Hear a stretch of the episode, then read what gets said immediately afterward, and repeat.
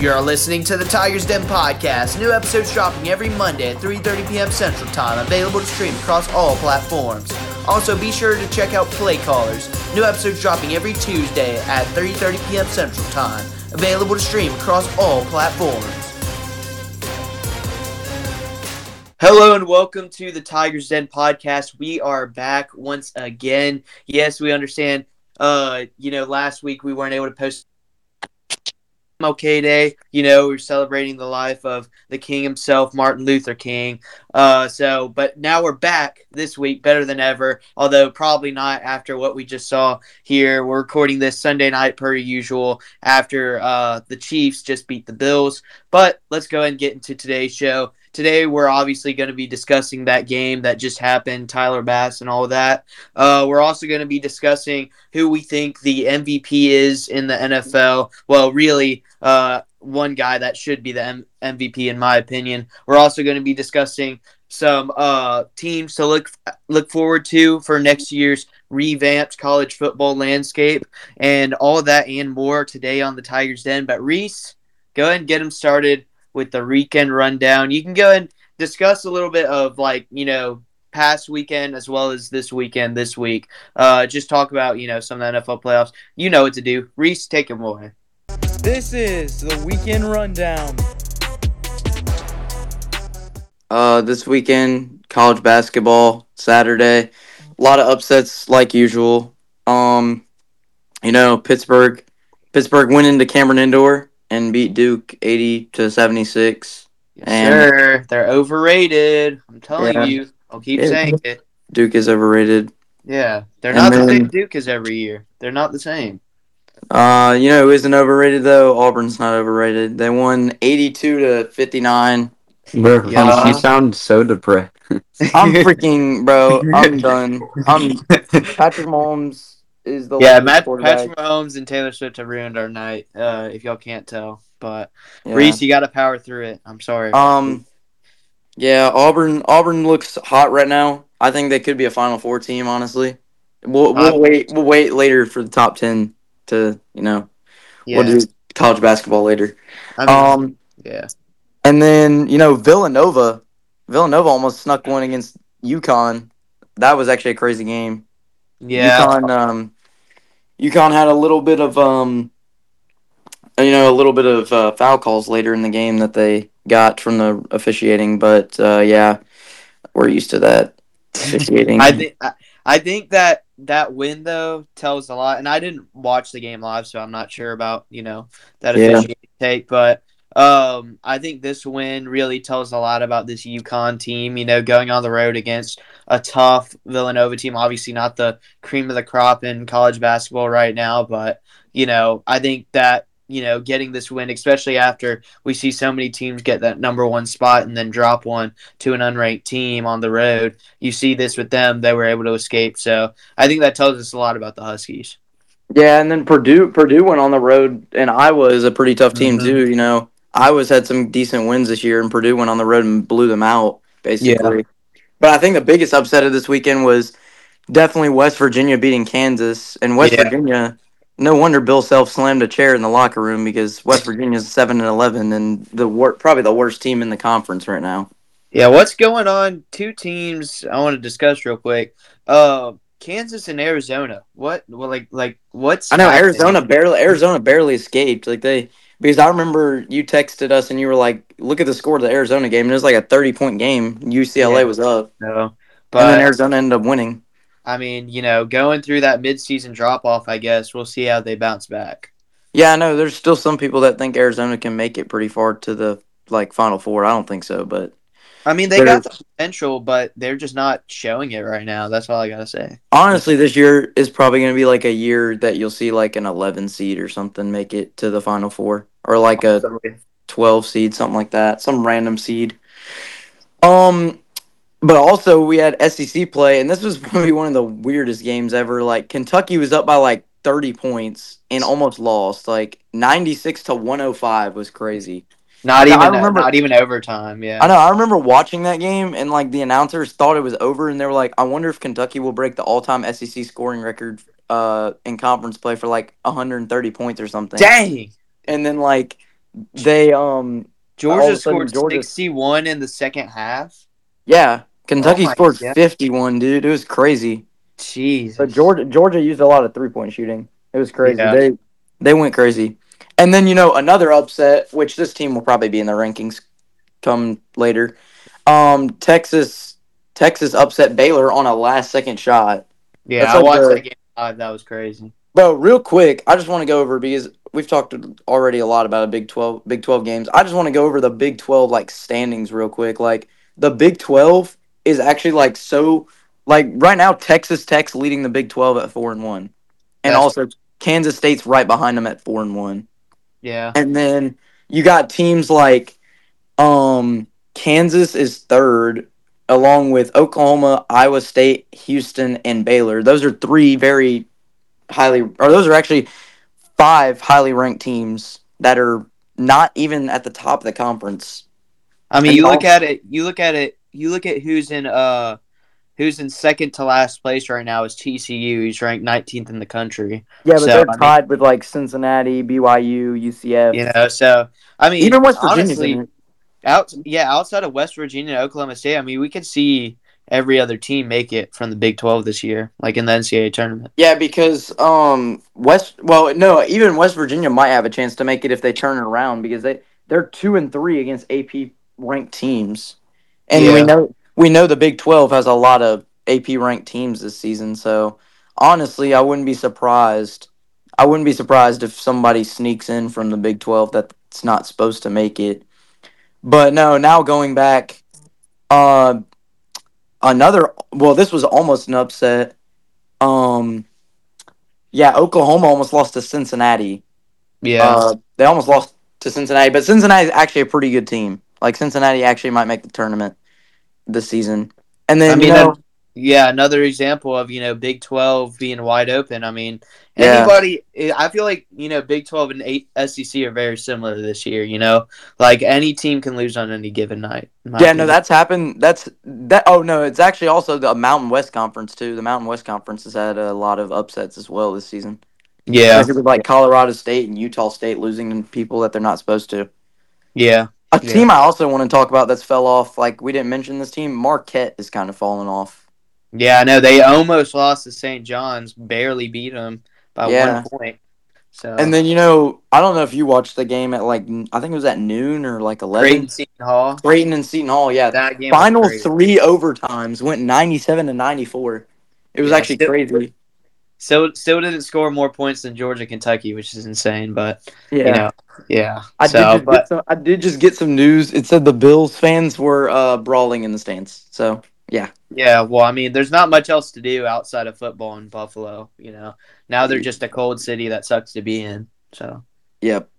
Well, that's gonna do it for men's college basketball. Now I want to talk about women's college basketball because uh, Taylor today got the shadow for women's college basketball.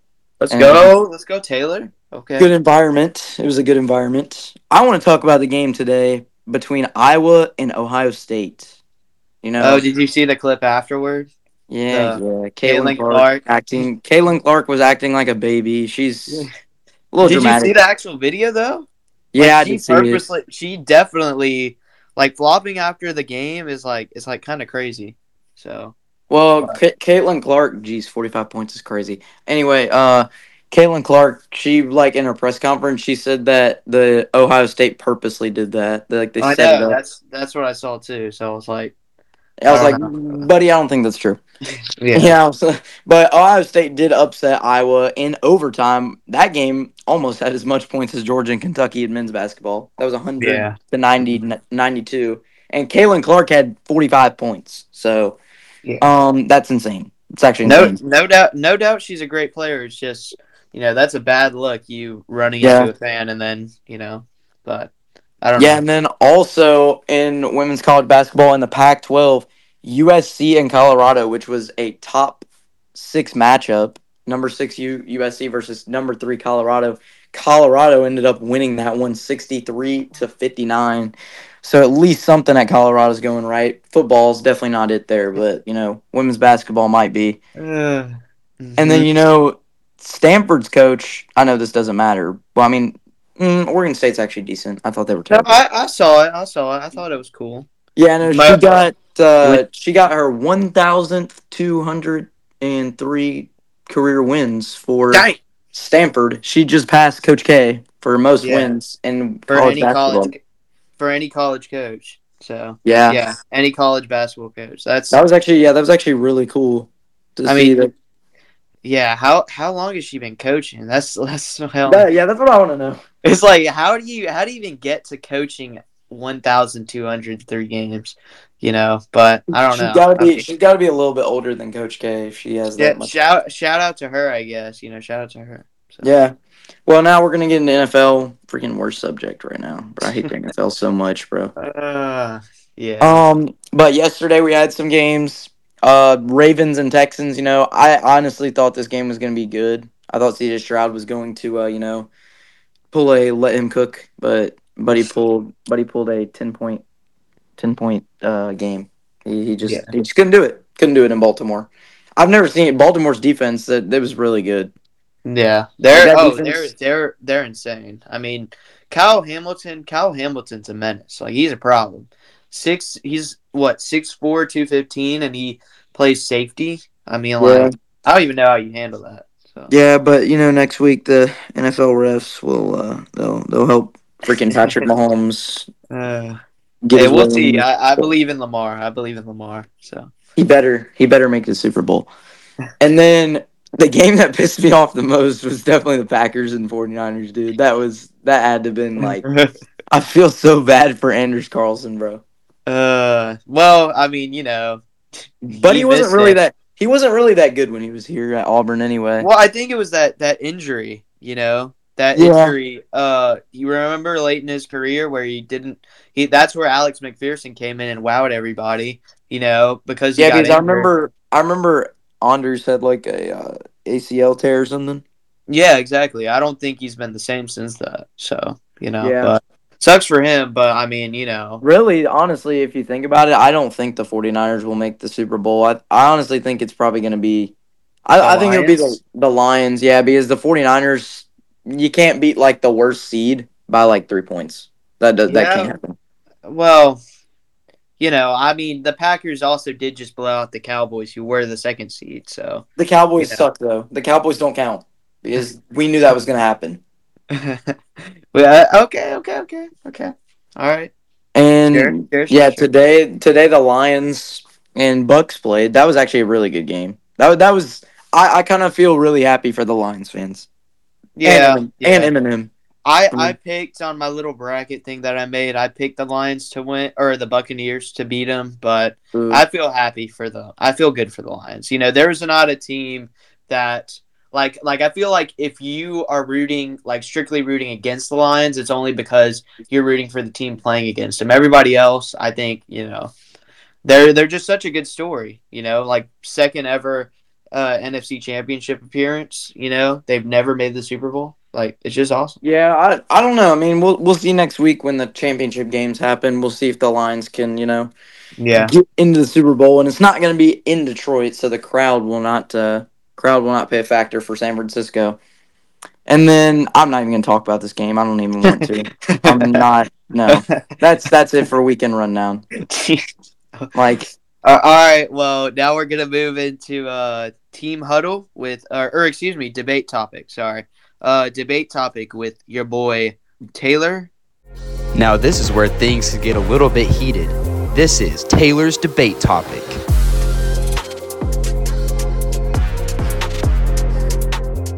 So there's a lot of talk about um, what's going to happen with the number one pick. You know, the Bears have it right now from the Panthers, but Justin Fields kind of impressed us at the end of the season. So, what will happen with the number one pick? Who will go first, and what team will be selecting with that pick? The Bears or someone else? Max, give us your opinion. Uh, well, I mean, I think this is a very interesting topic, you know, because um, the Bears actually surprised me towards the end of the year with how well, you know, not only Justin Fields was playing, but their team as a whole. I mean, you know, you looked at midway through the season, it looked like they were just tanking, but they actually, up until, you know, the last two weeks, they technically were still in the playoff hunt. but then obviously they lost to the Packers that last week. If I'm the if I'm the Bears, I'm either if I'm the Bears, I'm keeping Justin Fields. I mean, it's right now it's looking like it's not okay. So first, I'll start out with what I I would do, like in this situation, what they should do, but then what I think they will do. So, uh, what I think they should do is I think they should keep Justin Fields and draft either Marvin Harrison Jr. or the I think his name's like Fashanu or something like that, the O lineman out of Penn State. I think that that should be one of their two because I mean, you look at it. Justin Fields, he obviously can run the ball, you know, but you look at his games. I mean, against the uh, the Falcons and the Cardinals, and even in games against the Browns and the Lions, you know, the for the last five weeks of the season, I mean, he played uh really good. You know, like really good. Not even as like a running quarterback, but just as a full cornerback in general. And I'm looking at it right now. It says that the ba- the Bears are linked to Cliff Kingsbury, uh, likely talking about an OC job. So it looks like they're uh, discussing going to a more offensive route of the team. So I think they should pick Marvin Harrison Jr. right here, um, or or they either they trade the pick, trade back, and possibly get I don't know either two two more second round picks in a first round, or possibly they could get like two lower first round picks or something like that for the first round, or they could just straight up do what the Panthers did and get a big name from another team. So five you know, guy get, get a five foot nine guy. but um, but yeah, so that's what the Bears should do. Now, what I think they will do, what it's looking like, is they're going to completely clean out shop. They're going to get Caleb Williams. They're going to bring him in, see what he can do, uh, and they're going to trade Justin Fields and hopefully get him for some either draft stock or some other team, like other you know veteran players that they could possibly bring over. I've you seen, say was going to get the number one pick? Uh, number one's Chicago. So no, I'm saying who do you think it would be? Like, oh, you... I mean, I think I think it will be Caleb Williams, but I think it should be uh, Marvin Harrison Jr. Because I think now, do I think Caleb Williams will 100% go to the Bears with the number one overall pick? I don't. I don't know. Because here's also a thing that could happen, which I've also been seeing a lot of, is the Bears trading the number one overall pick, and then some other team like I don't know, let's say the Cardinals or not the Cardinals, the uh, the Giants decide to trade up from number six and they go to the first overall pick. They're definitely taking uh, Caleb Williams or you know Drake Maye or something like that. But um, I'm looking at NFL's mock draft right now, actually, that was posted two days ago, and it does have Caleb Williams going to uh, number one. So, you know, it looks like that's where, and I hate it for Justin Fields, but hopefully he can get traded and go to a better team that you could start for. Um, but it looks like their GM and like their entire thing, if you've been looking at the Bears, uh, it looks like they're trying to, you know, they want Caleb Williams like 100%. So um, we'll see what happens. But my prediction is Caleb Williams going first overall to the Chicago Bears. Mm. What do you uh, think? Yeah, I'm honestly, I think I think the either the Commanders or the Patriots are going to trade with the Bears, and okay. I think if the Patriots do it, the Patriots will get Williams. But I think if the Commanders do it, the Commanders are probably going to get Maye because I honestly, there's like two different. I think the Commanders because the Commanders like white quarterbacks better. okay, there, there it is. That's so true.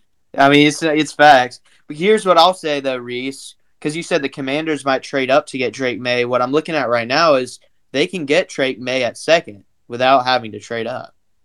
You know, well, I mean? then then that's where the Patriots would probably most likely trade up. Honestly, the Patriots would probably. Uh, I say the Patriots trade up and get Williams because uh, most of the mock drafts I've seen say that the Bears probably will end up uh, replacing the Patriots pick. Okay, so do you have the NFL mock draft like brought up for NFL? Uh, I'm about to. I know I saw yeah. one a few weeks ago. I'm about to pull I, it up real quick. I can read you the one I'm looking at right now. This is from two days ago, but this is the latest one that popped up. Pick one is Caleb Williams to the Bears. Pick two is uh Maye to the Commanders. Pick three is Jayden Daniels to the New England Patriots.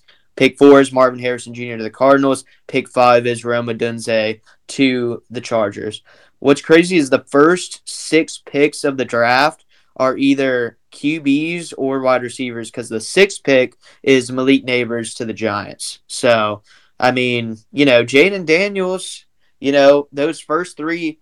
Do you think those first three QBs are interchangeable? That's the thing, you know, because I mean, I think you could put I, you could probably put Daniels over Maye. Yeah, so I don't see any reason why the Patriots or the Commanders or the Bears would trade up to get that. You know, uh, honestly, I could see possibly. You know, they might have to trade a lot for it, but the Falcons at pick eight going trying to trade up to get you know not even to the number one spot, but to the number three spot to try and get one of those three quarterbacks. Because I mean, who's going to be their quarterback next year? Taylor Heinicke. Or maybe maybe maybe Tennessee would be someone to trade up there as well uh, to try to get Marvin Harrison Jr.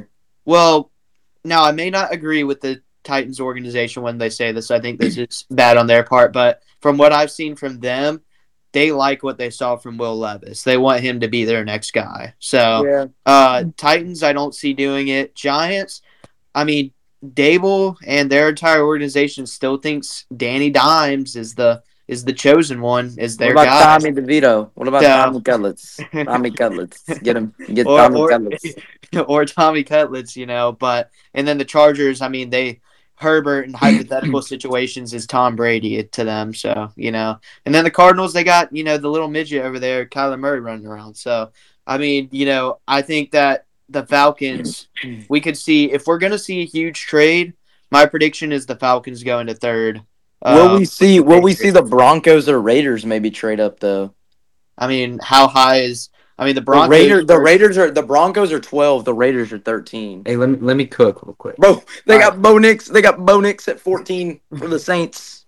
Let's go. yes, hey, sir. Let me, cook, let me cook. Let me cook. All right. Let, okay, okay, okay, okay, okay. So there's a team, right, that has a quarterback with very small hands. oh no! The Pittsburgh Steelers. Where did they pick? Who's going to be their quarterback? They they pick at twentieth because they made the playoffs. Yeah. My prediction is that the Steelers are going to trade T.J. Watt and their first round pick to move all the way up to number one because Chicago needs an edge rusher. They have a good secondary. They have no linebackers or defensive linemen whatsoever. They get TJ Watt and get rid of that first pick and believe in Justin Fields. And then at that 20th pick, they get Rome Odunze. If Rome Odunze is still available, I think they go with him, or I think they go with Brian Thomas Jr. from LSU. I was about to say the you're you're you're actually really cooking right there until Rome Odunze, he's projected to go fifth overall, but Thomas Jr. is projected to go twenty first. And actually, I do Max, he's projected to go anywhere from um, fifth to about seventeenth. Yeah, he, right now Rome Odunze is projected uh, number five to Chargers. Wait, where do you see Bo Nix to the Saints? No, uh, NFL's you know, you know who the the Bears would get if they had that pick? Keon Coleman from Florida State. Ooh, they got Brock Bowers going to the Colts. There you go. I mean, it's yeah, that would be crazy. I mean, you know, that would answer the Bears' questions. It's really a matter of who do the Bears, you know, what are teams willing to give up? I mean, the Steelers, they do need a quarterback too. I mean, the main teams that I saw this year that just didn't have a good quarterback, like on their roster, were the Patriots, the Steelers, and the Falcons. Like they were the two teams that they had to switch between quarterbacks multiple times, and it just wasn't working out. Every other team I'm looking at right now, like the Colts, Anthony Richardson got hurt. Maybe the Raiders, you know, unless they trust Aidan O'Connell, you know, the guy that looks like. Well, actually, I wonder what that. are they gonna do with Jimmy G, bro. Yeah, all I'll say is this draft is one of the most exciting in recent years. Like last year's draft was kind of, eh, you know, like I well, I mean, no, let me not say that. Bryce Young, C.J. Stroud, I mean, it was pretty loaded, but um, this year's draft just feels like it just feels so much different. I think you know? the reason that this year's draft is so you know hyped is because it's a lot of offensive players like quarterbacks and receivers. Yeah, explosive players that you see. Lot, Like yeah. last year, was more like offensive linemen and defensive players that kind of just play a you know small role on a team. But I mean, this year you got Jayden Daniels, Drake Maye, Caleb Williams, Michael Penix, Bo Nix, JJ McCarthy. I mean, Daniel Jeremiah doesn't even have Michael Penix in the first first round. So I mean, I think Bo Nix deserves to be drafted over. My, to be honest, this guy, yeah, no, this this guy Daniel Jeremiah says he's uh says I'm a big fan of the Nix game. I think his experience as a five year starter is positive for him. As Hey he Max, all I'll say is if Bo Nix goes to the Saints, who that say they're gonna beat them Saints? Let's go.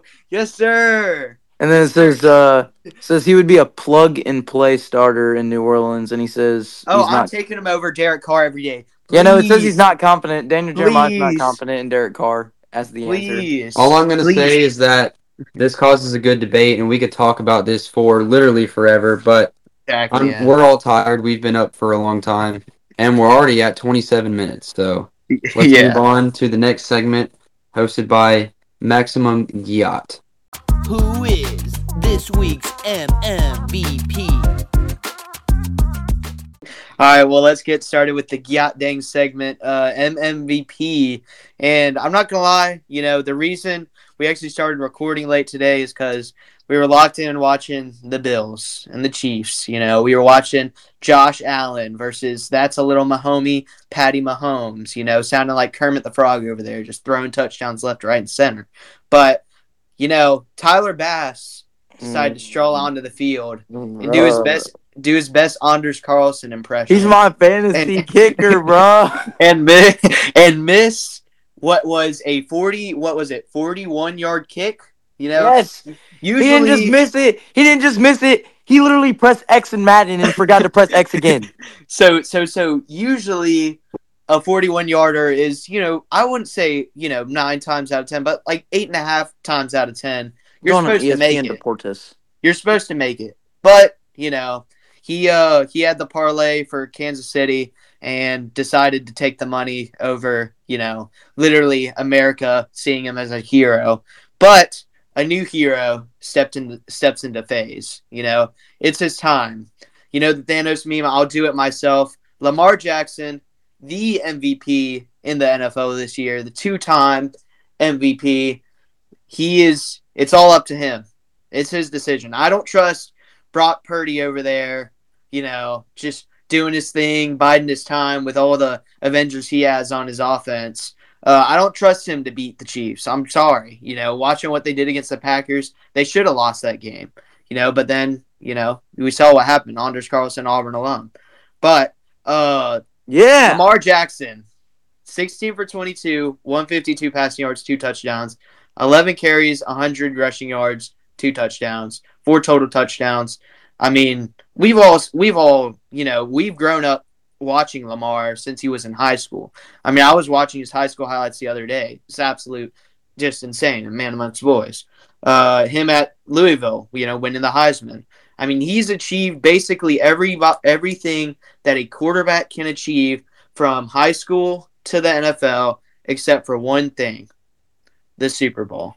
You know, the Super Bowl. And not only that, with a win next week, he will be the most loved player in the NFL for years to come. Not because he beat the Chiefs, not because he finally prevented Patrick Kermit Mahomes from making the Super Bowl, but because he defeated Taylor Swift. Because he be- defeated, you know, the most powerful force in the NFL this year. So please, Lamar Jackson, come on. Please, please, I'm counting on you for next week to get it all together. You know, everybody's doubted you, saying, oh, one and three in the playoffs coming into this year. He can't make it past the conference championship. All that's done. Okay. I can't believe you made it this You- far. You got you got you got you got the Avengers on your defense. Patrick Queen, Roquan Smith, Kyle Hamilton. I mean, all those guys, Madubuike. I mean, the defense will be fine. Okay. Just find Zay Flowers and use your legs to just scurry on past uh Lejar- Le- Lejarnius Sneed or whatever his name is and get into the end zone and beat the freaking Chiefs. Let's go, Lamar. He's the MVP. He's the MVP. What do y'all guys think? Hello? Boy. Reese, what what do you think? Is Lamar Jackson the MVP? Definitely. And do you think he'll beat the Chiefs next week? Yes, he definitely will beat the Chiefs next week. I hope he beats the Chiefs next week. That's the spirit. Yeah. Taylor, you got anything to say? All right. Well, that's going to do it for MMVP. Now we're going to move on to the next section, which is uh, bound to take a good bit of time, but you know it's always fun. Top ten. Reese, go ahead and take it away. Wait, let me just do something real quick. All right, I'll let you cook. God, it's it's the Lamar Jackson edit for next week. Oh my God, it's Tony Romo. Uh, What's going on? sorry, it's just a just a Hello? what? Was I asked anything? Yes. Oh. Oh yeah, what, sorry. do you think Lamar Jackson is the MVP in the NFL? I mean, I I don't think there's any debate about it. Okay. After yeah. Brock Purdy's trash performances the past three weeks, and then Christian McCaffrey, you know, He's basically playing good but not great. That's what I like to hear. And I was I was just saying for MVP that, you know, he's the chosen one. He's got to go up against, you know, Taylor Swift and the boys and he's he's got to finish it. I and got no- Ravens are three and a half point favorite. so yeah, I got no faith in Brock Purdy and, you know, as good as they've been this year, I I have more faith in Lamar. You know, if the Chiefs make it to the Super Bowl, I hate to say it, but I think they're winning. But Lamar has something else to say. But now we're going to move into top 10. Reese, go ahead and take it away. Who's first, who's last, and who's in between? This is Top 10. All right, today we're gonna be doing basketball top ten like we did two weeks ago. I'm pretty sure. Let's go. So I'm gonna start with my top ten, and at ten, I got Oklahoma. You know they barely beat Cincinnati, but you know, really this year, this year there ain't the top ten's really confusing. Honestly, like if I was an AP sports writer, it would be really hard to put people in the top ten, especially like you know, with all the losses people have suffered this year, uh, especially upsets. We've had a lot of upsets this year, more than any year, honestly. I think more maybe Yeah. more than the uh, 2018 2017 or 2017 2018 uh, March Madness year when Loyola Chicago made it to the Natty or well they made it to the Final Four. That's my number 10, but at number 9 I got Utah State. They're they're 17 and 2 and they have played some Power 5 schools that are actually pretty good. And um they're actually in a I would consider it a tough conference. The Mountain West is a pretty tough conference because you have teams like San Diego State, um, Colorado State, uh, Boise State's in there as well, and you also have some of the weaker teams in there as well that are pretty decent, like Fresno State, who they just beat by 15 today. Fresno State's like 12 and nine, which they've played some pretty good competition, and uh, that I got Utah State at nine. At my eight, I have Wisconsin. Uh, Wisconsin's been playing pretty well this season, and uh, they there's a chance they could make a run in the Big Ten tournament. And then at seven, I had this team at three two weeks ago, but Kansas has got to go back after that loss, buddy. They they don't deserve to be in the top four anymore. Like can't can't keep them in there. But Kansas will bounce back. They will bounce back. Trust me. My number six is Kentucky. Uh, Kentucky, you know, barely, barely beat Georgia. I think they were my number six like two weeks ago. Um, but they barely, they should have beat Georgia by like fifty, but they ended up beating them only by nine. So Kentucky's got a little bit of work to do, but they're my six. My five is Tennessee. Tennessee, you know, like I said two weeks ago, they could possibly win the SEC and uh, I think I think Tennessee is a very talented team. There's a chance they could be number one sometime this season uh, if they keep it up. And then, you know, this is a team that kind of got snubbed from the top ten uh, by the AP sports writers because you know nobody likes them Auburn Tigers, but them Auburn Tigers are four, on, in my opinion. They have one of the best, one of the best uh, net rankings in the uh, in the country right now, and then they also have um, quality wins. And I know the App State. The, that's why the AP poll doesn't put them in the top ten. Is the App State loss? That doesn't matter. Um, I don't care what the AP poll thinks. They just hate Bruce Pearl. They're mad that Bruce Pearl's better than probably half the freaking t- top twenty-five. And Auburn should have been four or five at least last week, but uh, they only moved us up three spots because they're a little acoustic. So, um, Auburn's at four. Suck it, AP Sports Writers. You guys suck. Um, my three. Hate to say this name. Uh, North Carolina is my three. Uh, you know they deserve it. I'm not gonna lie. M- my other favorite team, Duke, is terrible this year. We suck. So you know, North Carolina, do it for the state. Go make the Final Four. I think you guys are a possible uh, Final Four team. And then my number two and one are similar from the previous or from two weeks ago. It's UConn and Purdue. You know these guys. These guys might not move for a while because UConn. UConn's been racking up them wins, and so is Purdue. So you know that's why I think those two teams deserve to be up there, and that is my top ten. All right. Well, I'll get into mine. I'll start at number ten. Yeah. Number ten, I got Illinois.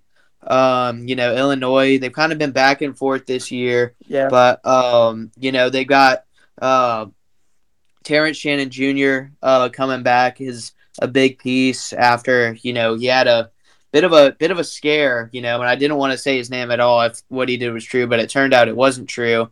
Um, you know, he I'm not going to say what he was accused of, but you know, he's back for the Illini, and they looked very strong against Rutgers. They won. Did now I know it's? Rutgers. Did he pull a Josh What? Giddey? Did he pull a Josh Giddey? Uh, worse than that, according to the allegations. But but yeah, similar similar light. But um, the Rut they beat Rutgers. I know it's Rutgers, but they beat them at home, eighty six to sixty three, just after beating Michigan at Michigan, which is a tough place to play. Beat them by fifteen.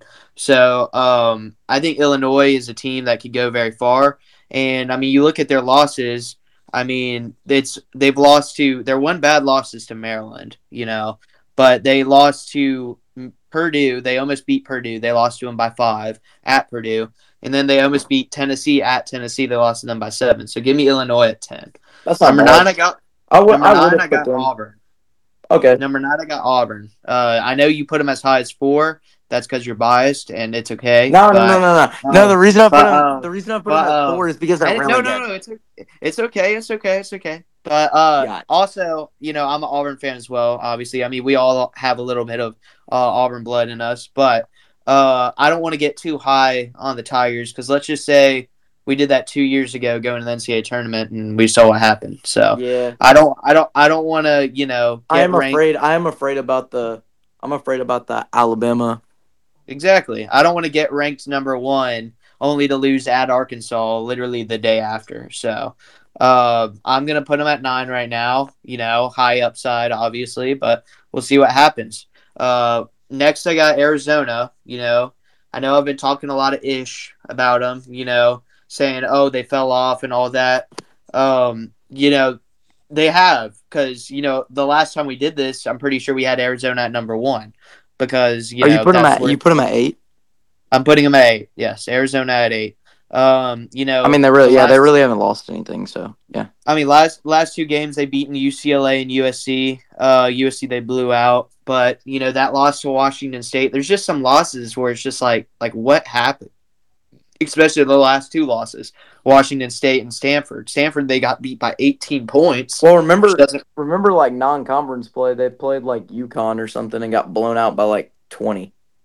Well, no, they they played Purdue and lost by eight. They played Duke and beat them by five. They played Wisconsin, beat them by twenty five. So Dang. I mean, you know, you know, Arizona, they're a strong team. I You mean, know, they do, beat yeah, they do. They do have some quality wins against some teams. Exactly. So I mean, it really just depends on how Caleb Love plays because that's who they that's their guy. You know. Yeah, I remember. Caleb I remember Love- when Buddy flexed when he scored like ten points against Duke. Exactly. He's gonna shoot. You know, I'm not the biggest Caleb Love fan. I'm not admitting to be, but shooter's gonna shoot, and if he's shooting well, they're gonna win. That's all I'll say. Number seven, I got Kansas. You know, the tough loss to West Virginia. I don't I don't know how.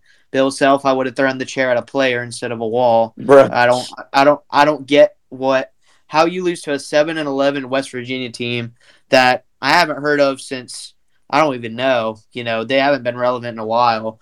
But um, you know, you lose to West Virginia, but it's okay, you know, because you have a chance to bounce back tomorrow, or technically tonight when y'all are listening to this, against a quality Cincinnati team at the field field house at home. And then and then you get prepared for a big, big, big road test against the Iowa State Cyclones, who, by the way, just beat TCU, who was on a hot streak. So, I mean, Kansas, if, if they're going to bounce back, this is the week to do it. Number six, I got Kentucky. Um, Kentucky had a little bit of a scare late against Georgia, you know, but they were able to pull out the win. And I'll tell you what, man, if if if they're nothing else, they are the most explosive offense at times in the country right now. I mean, they can Rob, Rob Dillingham and uh, you know R- Antonio Reeves. Um, you got DJ Wagner. You know who doesn't even DJ Wagner sometimes won't even start. He'll come out the bench and he'll put up twenty. Reed Sheppard is you know the you know, really good sniper from three, you know, shooting 55% from three right now as a shooting guard. Sniper. Insane. Uh, but yeah, this Kentucky team, they can heat up, they can heat up fast. I mean, that wasn't only that wasn't their first 100 point game of the year. They've done Yeah. that twice before. They scored 118 against Marshall. So, which I know it's Marshall, but 118, that's that's crazy. Pretty good, That's yeah. NBA numbers. I can't wait So, to see. but- I can't wait to see Auburn and Kentucky play next month. That's that's gonna be a fun matchup. That's that's going to be insane. Ticket prices are going to be 2k to get in. Two hundred. But, no, uh, it's actually gonna be two hundred mil to get in. Yeah, exactly. You're going to have to be Least we Jeff can't go Bezos. anyway. You're going to have to What be boy? Jeff Bezos to get standing We have only a seats. show choir comp. I know, boy. Oh yeah. So I'm not going to speak on that, but uh, right ahead of them is uh, Tennessee. Uh, you know the other team in the SEC. Tennessee, Kentucky, and Auburn are easily by far and away the top teams in the SEC. You know it's them, and then you know way down there is Ole Miss, who just got bullied against by Auburn this weekend. So, but give me Tennessee at five. I mean, you know, I honestly think it was a huge win that not a lot of people even saw because a lot of people were getting ready for you know the Auburn Ole Miss game and the Georgia Kentucky game. You know, but Tennessee beat an Alabama team who, by the way, was four and zero in SEC play before coming into that game, and they beat them by twenty points. So um, this Tennessee team is a tough matchup for anybody to play, but you know that Mississippi State loss once again. You know these just small losses. I mean, I just I just don't understand how you lose to Mississippi State. You know, uh, Mississippi State, who hasn't won another SEC game besides Vanderbilt. But you look at their other three losses North Carolina, Purdue, and Kansas, all top 10 teams. Um, this Tennessee team's good. You know, there'll be a tough test when Auburn has to go there immediately after playing Kentucky at home. I say we, I say we lose that game. Honestly, like that's one of the SEC games we'll lose. yeah, no, ma- no matter what, it'll be a huge game. No matter what. Number four, I got Houston. Um, Houston, you know, they had those two straight losses to Iowa State and TCU, who, by the way, are really good teams. I watched them play each other, Iowa State and TCU, and it was a really good game. Uh, Iowa State coming out with the win on the road. But, you know, they bounced back in a big way, beat T- Texas Tech, who was the top team in the Big 12. I mean, they are technically still right now, but they beat them by 23. You know, Texas Tech, who, like you said, is five and one in the Big 12. Well, that one loss is to Houston, and then they also beat UCF, who had beaten a beaten uh, a couple of good teams recently. Kansas, one of them. Texas But- Tech will definitely move up in the rankings because they uh they've beaten a lot of top twenty five teams. I mean, we'll see. But give me Houston at four. Number three, I got North Carolina, UNC. Um, you know, they look. If I had to say one team that I actually have the most confidence in winning a game right now, it's North Carolina. You know, they've won, let's see, eight straight games. You know, starting off at that big win against Oklahoma by 12 points, and they haven't looked back since.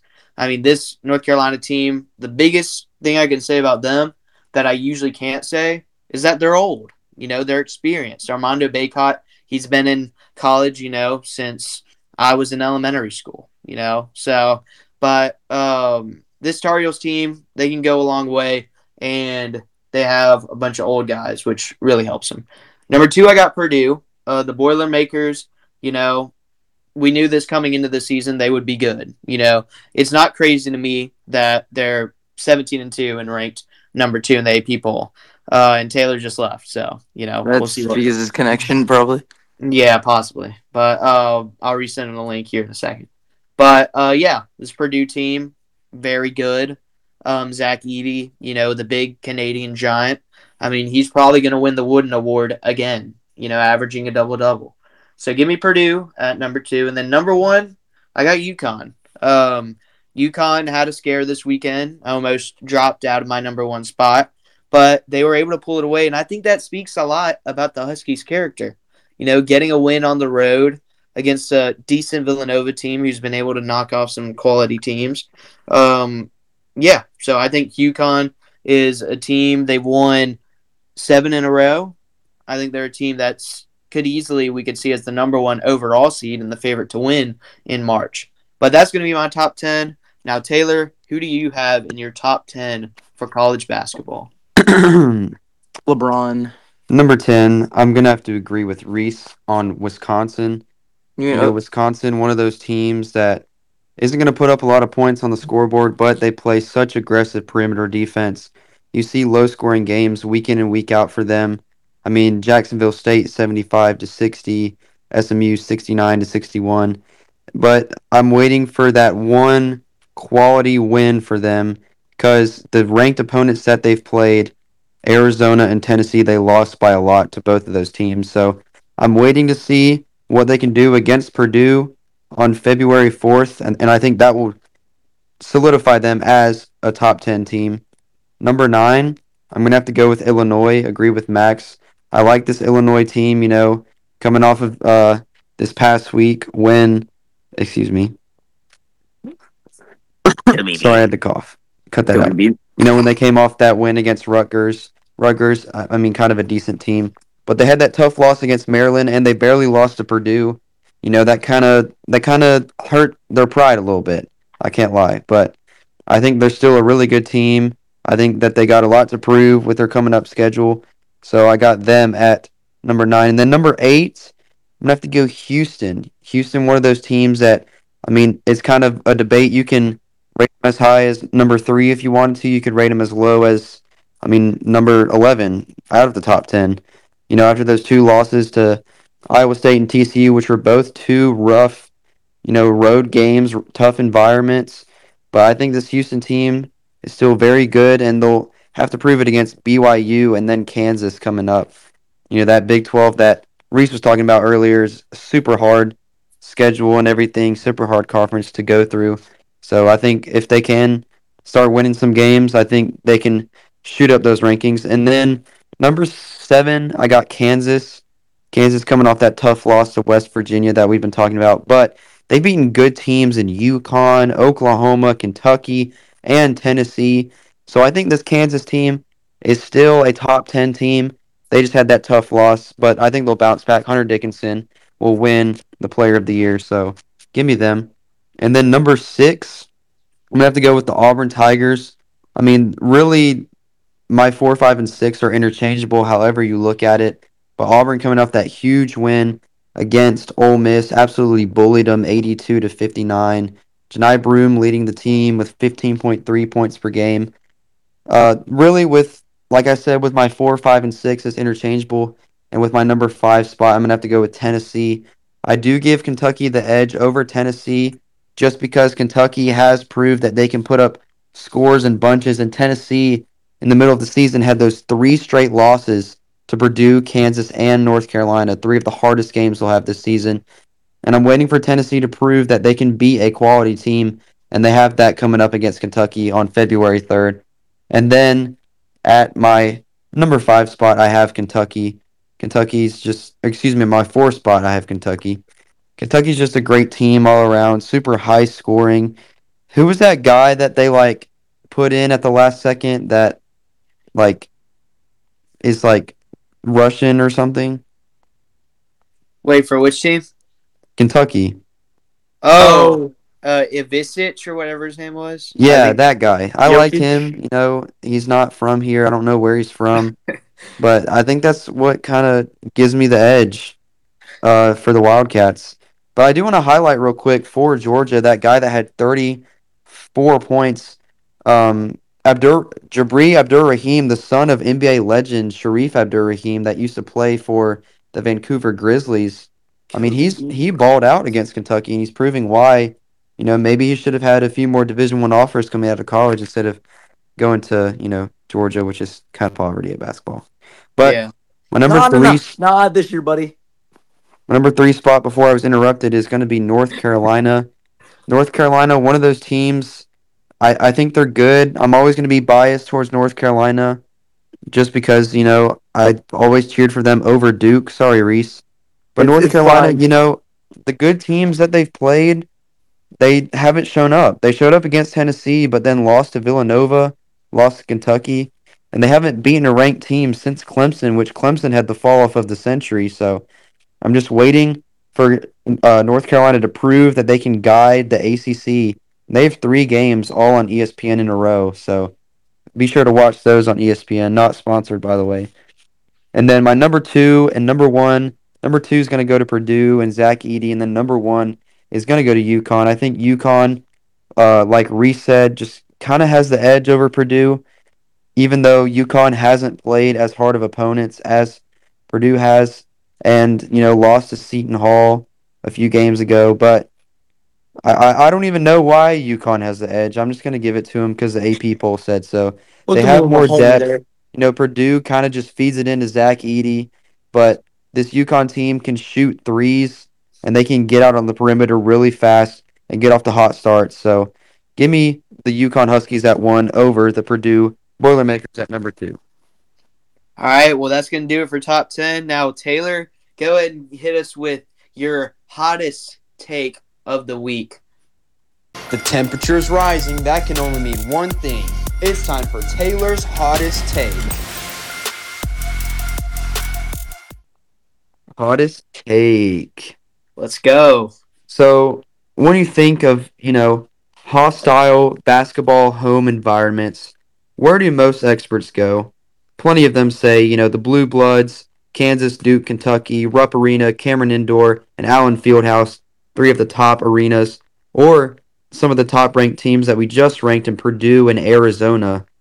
Granted, these arenas, you know, high capacities, they can get really, really loud, fans pack them out during home games for these teams, but out of those, I would argue that Duke definitely with Cameron Indoor, you know, the small capacity, the history behind it, and everything is one of the top in college basketball, but not the top because there's a team that is 10 and 0 at home this season in an arena that once hosted the longest home winning streak until late in the season last year.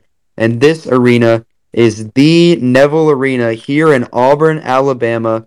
Most experts call this arena a hidden gem because, you know, Auburn climbing up in the ranks of college basketball with Bruce Pearl as the coach haven't, you know, gotten to that next level of winning a championship.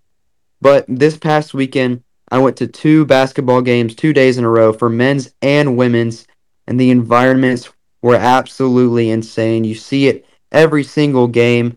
Sold out crowds fill up the small arena, and the echoes of voices and the bass boosted music and the Auburn chants shake the floor. You can just feel it when you go to this arena.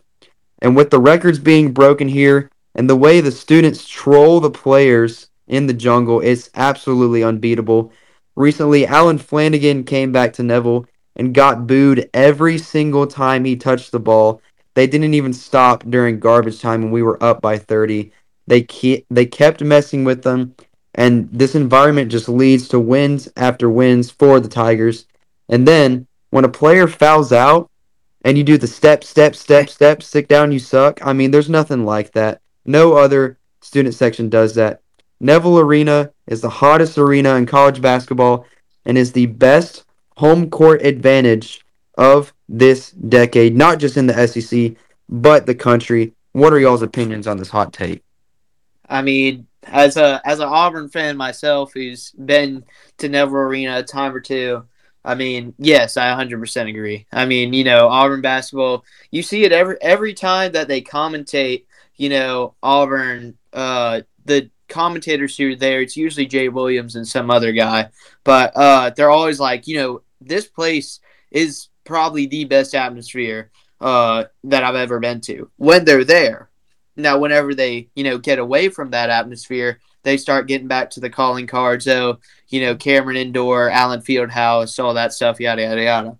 But when you're in there, you you won't know it till you're in there. That's what I'll say. You know, for those who have not, you know, most of our listeners do reside in Auburn. Uh, for those who have not somehow been to a either Auburn men's or even Auburn women's, you know, the women's game against LSU was electric.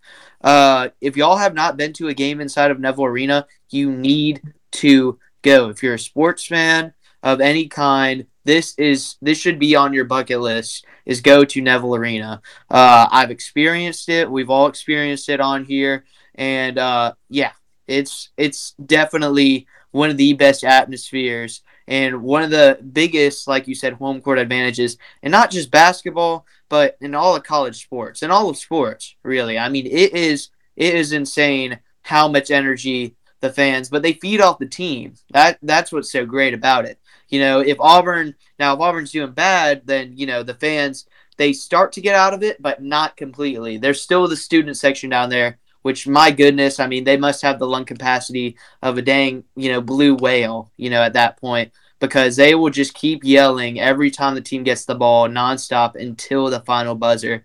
But yeah, I agree with this take. I don't think it's super hot because I mean, you know, I think you'd be a fool to say that Neville Arena isn't one of the best uh, experiences in all of you know sports. But um, yeah, so I 100% agree. Uh, Reese, what do you think? Uh, honestly, like you know, I agree as well. Uh, you know, I don't go to a lot of men's basketball games. Y'all know I go to the women's basketball games. Uh, me and my parents have been season ticket holders for seven years now, and it's really important to me to see that these uh, these female athletes are getting recognized by the Auburn student uh, student body. Uh, you know, today I actually looked after the game, and today we had another good crowd at the women's game. We had six thousand seventy five people show up. That is a Yeah, thousand third, less. third largest of all time. Yeah, that was third largest of all time. It was a great atmosphere. The women did win, and you know, for anybody that listens to this, come out to an Auburn women's game. It's one of the best experiences you'll ever have. You know, I want to butt in on that too. I was, you know, shadowing the radio announcer today, and Larry, uh, the color commentator, you know, last week against LSU, you know, huge crowd, one of like the the most ever in that arena for women's basketball. But half of those fans were LSU fans.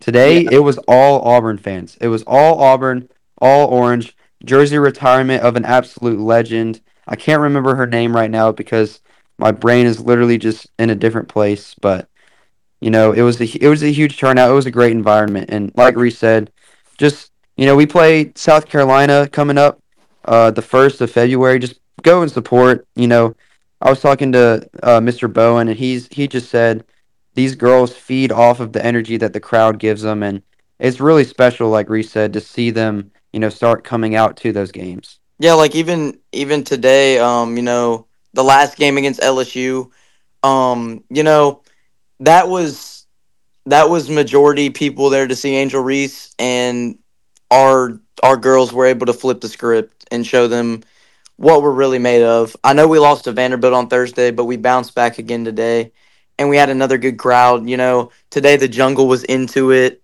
and the girls got down at one point, and the jungle was just able to get them back in the game, and we were able to win.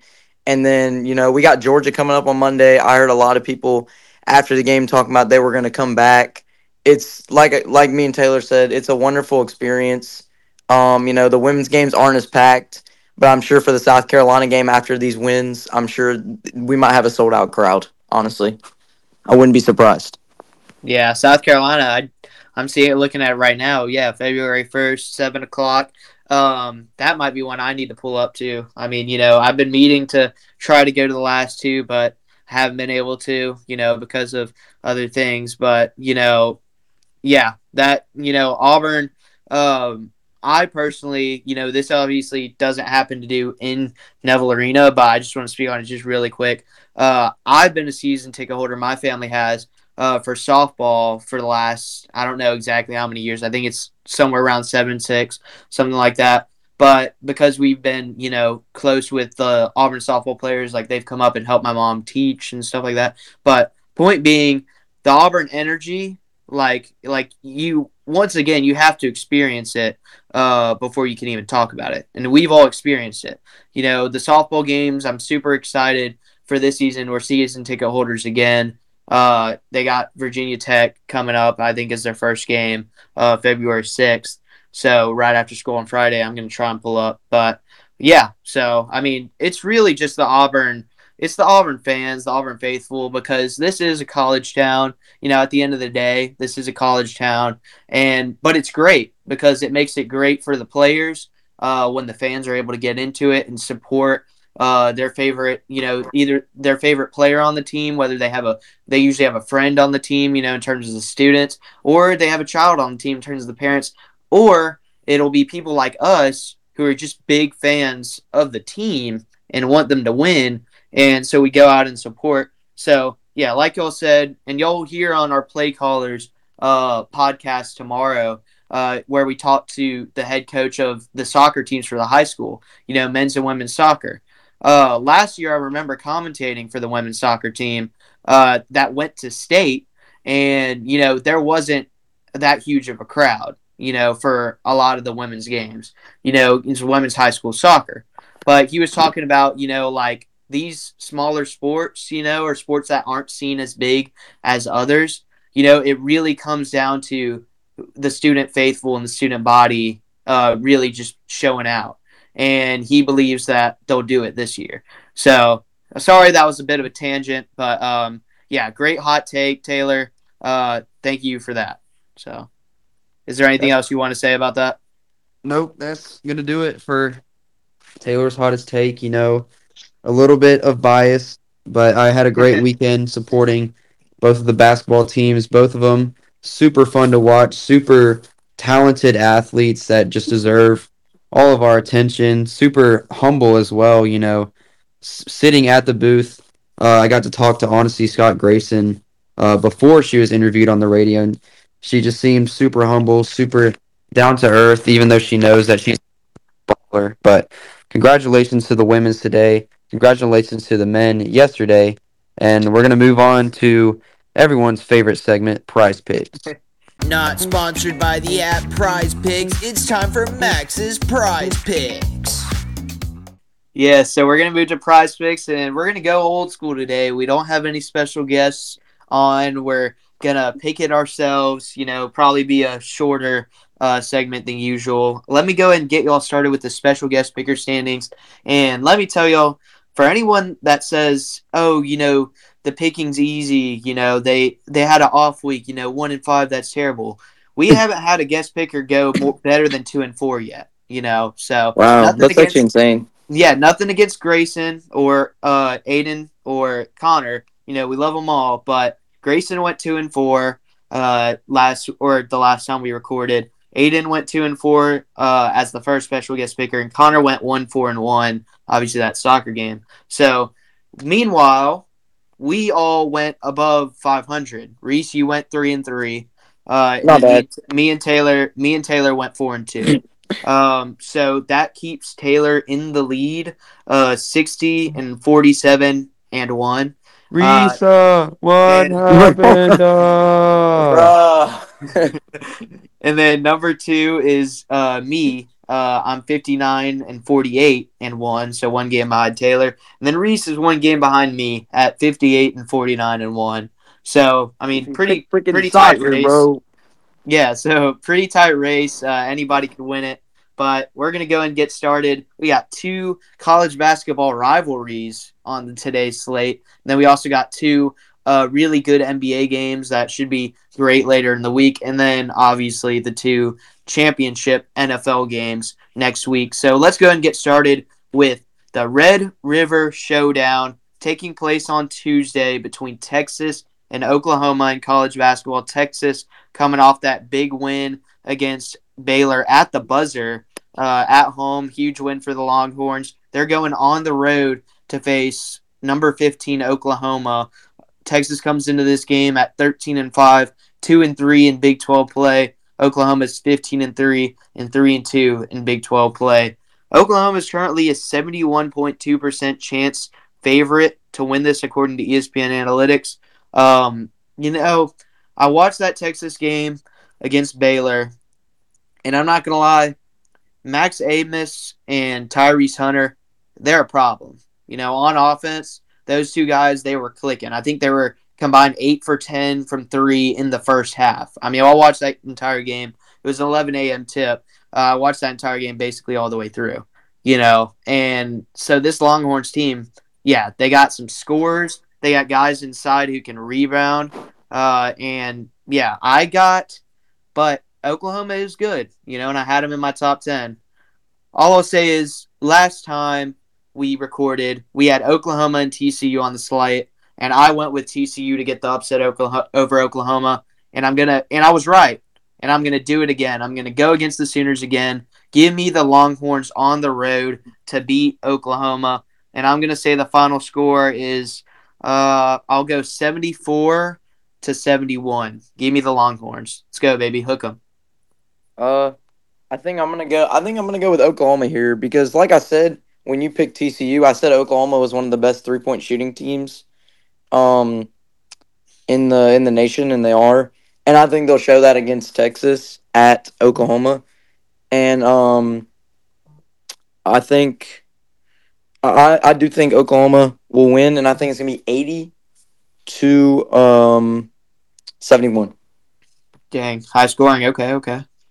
Um, I I like both of these teams, but you know Texas almost feels like it's a one man show, but Oklahoma, I mean, one, two, three, four, five, six, seven. They have eight players that play above fifteen minutes, and then three players that come in, you know, when they're either up by a lot or um, kind of role players. But this Oklahoma team just has so much depth and if Texas gets into foul trouble at all, which we have seen in their losses to UCF and West Virginia, I mean, they just are in absolute trouble. If Abmas, Disu, or Hunter, you know, get into foul trouble, it's it's over. It's over for them. So give me the Oklahoma Sooners at home on Tuesday night, getting the big win over Texas, and Oklahoma moves to four and two in conference play. Yeah. Well, now we're gonna go. Now we're going to go to a game on Wednesday, and this is a rivalry that means a lot to each one of us here on the set. Uh, Auburn, Alabama, the Iron Bowl on the court. Uh, I'm about to be I'm about to be totally unbiased here. Yeah, so try and keep the bias out of it. I mean, we've discussed it. You know, this is a game. Auburn Auburn usually doesn't do great coming off of you know, because I'm sure they're gonna they're gonna have to at least get ranked in the top ten. You know, they're gonna come, need Tommy DeVito at this. So so uh, so, but they do have sometimes trouble playing in the Coleman Coliseum. You know, I've I've seen it a couple of times where Auburn goes on the road on a Tuesday night, Wednesday night, whatever, to face the Tide, and they end up losing. Um, but Auburn comes into this game number 13, 16 and 2, 5 and 0 in conference play. Alabama, who just lost to Tennessee, 12 and 6 overall and 4 and 1 in conference play. 6:30 p.m. tip on ESPN on Wednesday night. And I mean, you talk about, you know, Alabama having a good chance to win this game. ESPN agrees 63.4% chance favorites as an unranked team who just lost a game going up against a team that will most likely be ranked in the top 10 come tomorrow. 63.4. So, I mean, there's a lot on the line in this game. Bragging rights, obviously. You know, it's the Iron Bowl. Um, well, if we lose, I'm going to blow off some steam on 2K, bro. but the Auburn Tigers, they are just they're different this year. I, I I can't really explain it because you know a lot of the teams I root for. I'm not gonna lie, they've they've all disappointed me in recent, not just recently this season, but you know, last couple of years. You know, but Auburn basketball has been the one thing that's really kept me excited. You know, I'm an Auburn football fan. We know how that's going. I'm a New Orleans Saints football fan. We know how that's going. And I'm a Pelicans basketball fan, which you know, kind of a little bit more on the up this year, but still, we know how that's going. The Auburn Tigers And bro is a Predators fan. yeah, and Predators NHL. For those that watch NHL, we know how that's going too right now. Um, losing streak, all that. I don't watch hockey. They all they do is freaking grab each other. but anyways, give me the Tigers. Johni Broome is going to have a great game, and for an Alabama team who their top scorer is, I think he's like five eleven. You know, Mark Sears, whatever his name is, he's six one. You know, scoring twenty a game. You know, congrats to him.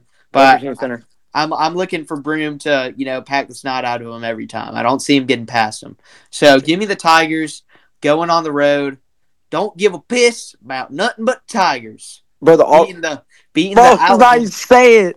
beating the Alabama Crimson Tide on the road. Give me them to win this game, seventy eight to sixty three blowout. Let's go, baby. War Eagle.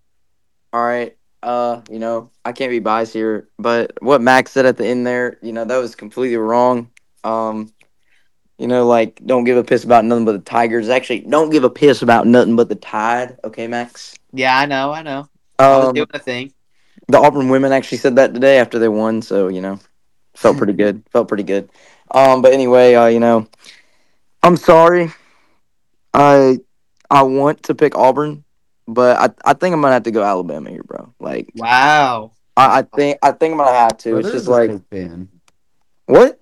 Brother is a fake fan. No, it's just like it, it's just I just have a feeling. Unbiased It's, doesn't mean you pick against your team. Or I you have a feeling. No, no, no. It's not that I'm trying to be like, Bro, be I'm like trying- Desmond Howard and pick Michigan. Like bro.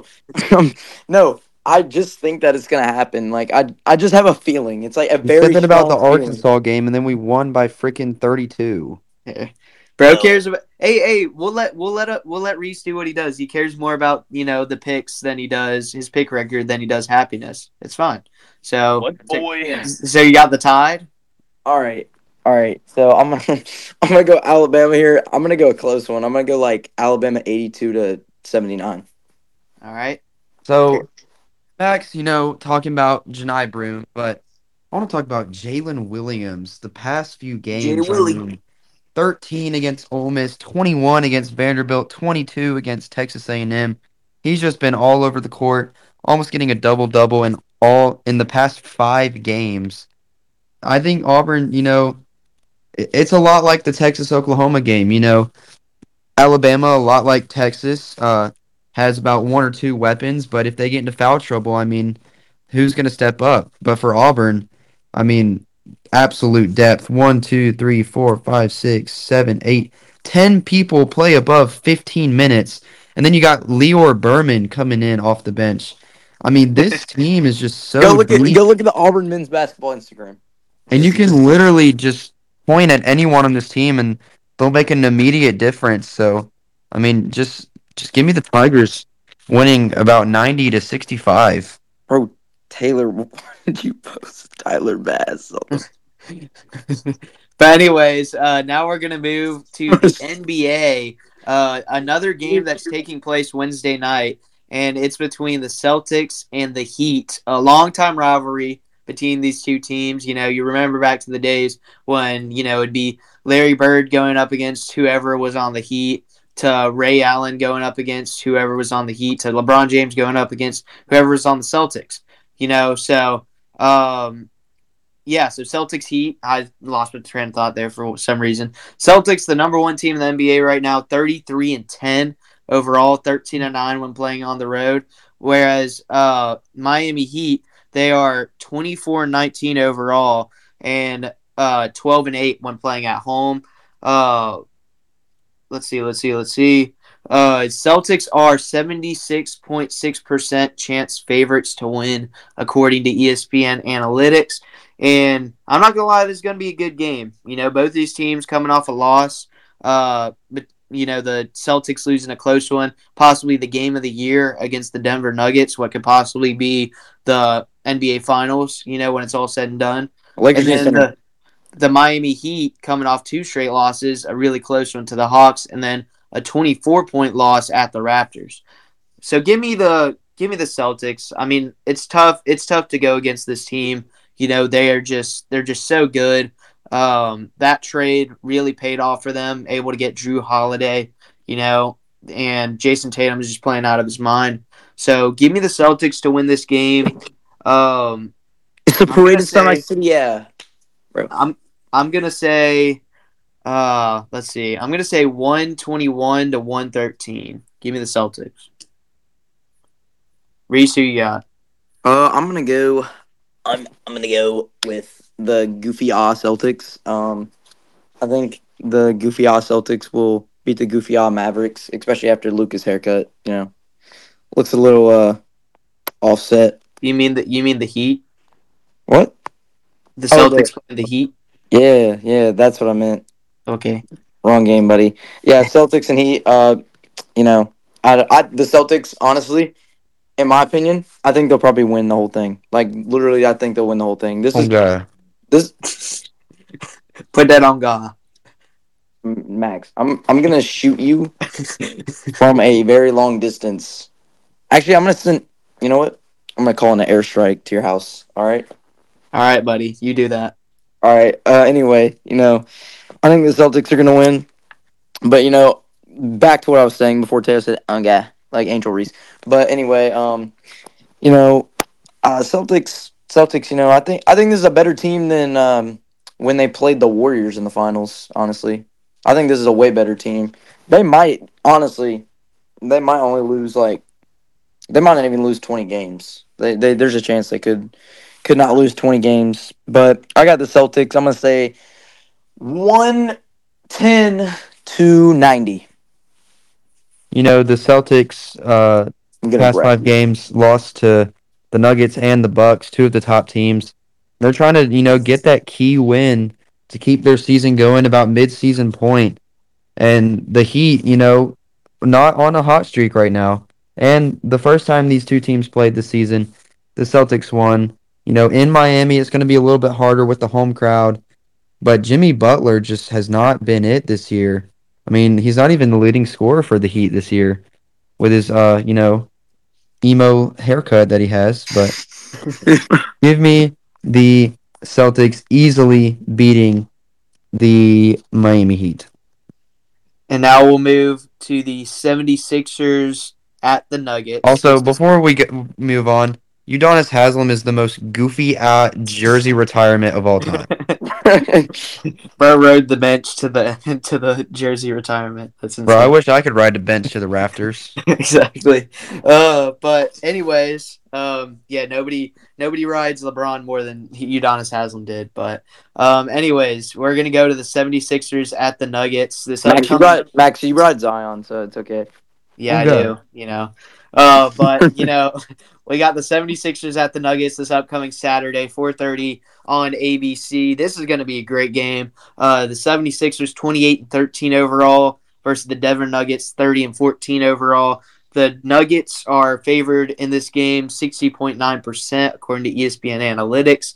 Um, but you know, the 76ers and the process himself, Joel Embiid, who's averaging 35 points right now. Uh, 35 points and 11.4 Don't forget about Mo Bamba. rebounds. Yeah, we're well.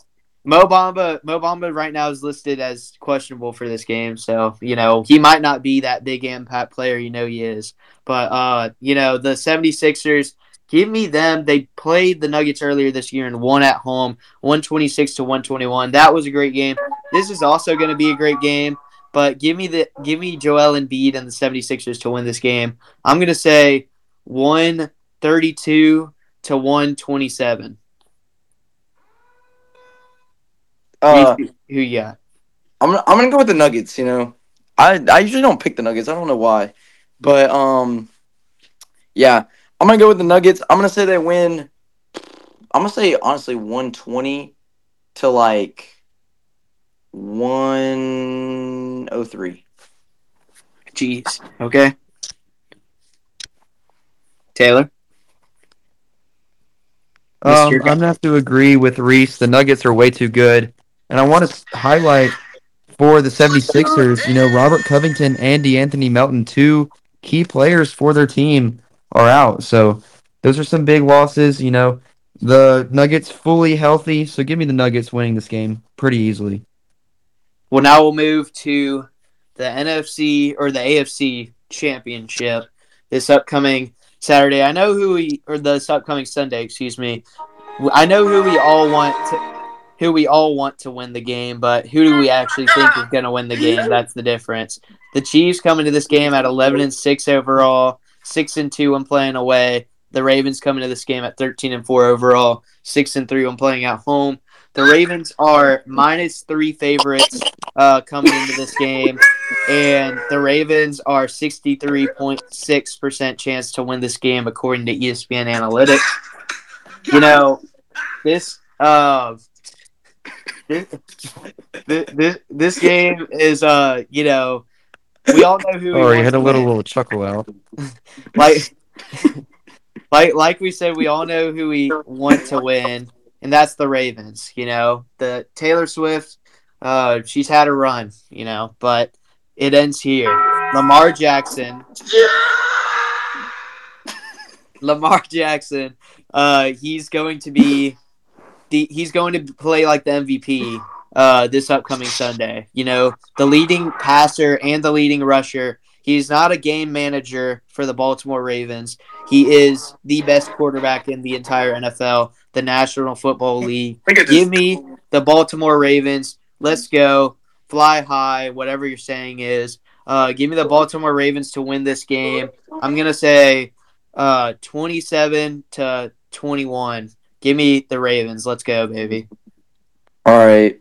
I'm still depressed about the freaking Bills game. Like, I actually hate Patrick Mahomes. I hope him and his family suffer a terrible car accident on the way back to Kansas City and just, you know, I hope nobody gets hurt, but I hope they all just end up in the hospital for a week. Yeah, that, that last part.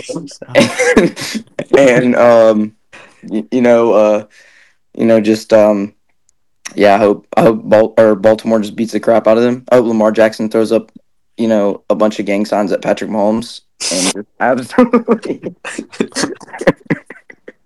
what the heck, bro? It's gonna get us canceled. and just I'm gonna have to disagree with both of y'all because then- Patrick Mahomes. He hasn't even said his pick. and then and then he's gonna absolutely uh dab on him. And you know uh, i hope he like kicks him into the locker and like beats the crap out of him. And patrick mahomes just like bleeds out and dies on the baltimore ravens field. And uh, i'm gonna pick the ravens. The ravens are gonna win by ravens are gonna win by like 50 it's gonna be 50 to 0 baltimore. Uh patrick mahomes you can uh shut up buddy. You- you're not good Bro, I don't even know what that sound was, bro. All right. The the Chiefs are gonna win. I hate to say it, but they're gonna win. And Patrick Mahomes to the Super Bowl. Be like,